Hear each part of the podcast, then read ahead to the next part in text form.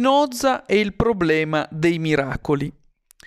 Nel trattato teologico-politico Spinoza sviluppa, come è noto, il concetto di una politica basata su fondamenta squisitamente democratiche e al tempo stesso discute dell'importanza della fede, specificando che la fede ci insegna come ubbidire e invece la ragione ci insegna come conoscere. In sostanza bisogna separare la fede dalla ragione, più volte Spinoza lo ripete nel corso del trattato teologico politico, bisogna disgiungere fede e ragione, le questioni di fede e quelle della ragione, sicché in una libera repubblica un cittadino può pensare liberamente e dire liberamente tutto ciò che vuole a patto che obbedisca allo Stato e alle norme di quella repubblica, e quella che Spinoza Spinoza chiama la libertas filosofandi. Ebbene, nel corso della eh, trattazione del trattato teologico politico, Spinoza discute anche della questione dei miracoli. Secondo la tradizione, i miracoli sarebbero stravolgimenti improvvisi che Dio utilizza per stravolgere le leggi della fisica. Dio infatti solitamente non agisce sul mondo, dà leggi alla natura, le leggi fisiche, ed essa natura agisce secondo quelle leggi.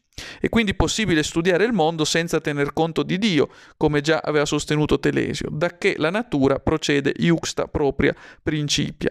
Il miracolo invece consisterebbe propriamente in un inusitato intervento di Dio, il quale stravolge le leggi della fisica, da lui stesso introdotte, e agisce come causa prima sul mondo, ossia in modo diretto. Di fronte ai miracoli ci si può atteggiare in due diversi modi, accettandoli o rifiutandoli. Ebbene, Spinoza introduce una soluzione alternativa. Quelli che comunemente chiamiamo miracoli esistono certamente, ma non sono propriamente miracoli. Spinoza non intende mettere in discussione la veridicità storica di certi eventi biblici quali l'apertura delle acque del Mar Rosso, per citarne uno. Vuole semplicemente dimostrare come questi fatti insoliti non siano stravolgimenti delle leggi fisiche da parte di Dio che interviene nel mondo per modificarne temporaneamente l'andamento. Anche perché la definizione stessa di Dio è quella che lo intende come ente perfetto, che agisce perfettamente, secondo necessità. Sicché se Dio è perfetto e agisce perfettamente, perché mai dovrebbe intervenire, domanda Spinoza, sulle leggi fisiche da lui introdotte, quasi come se volesse correggerle? Se lo facesse allora non sarebbe un Dio perfetto che agisce perfettamente.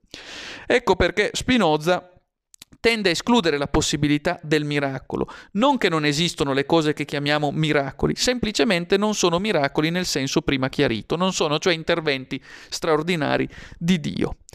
Ebbene, se Dio è perfetto, il miracolo allora non può esistere, perché sarebbe prova dell'impotenza divina, ciò che appunto è incompatibile con la sua perfezione.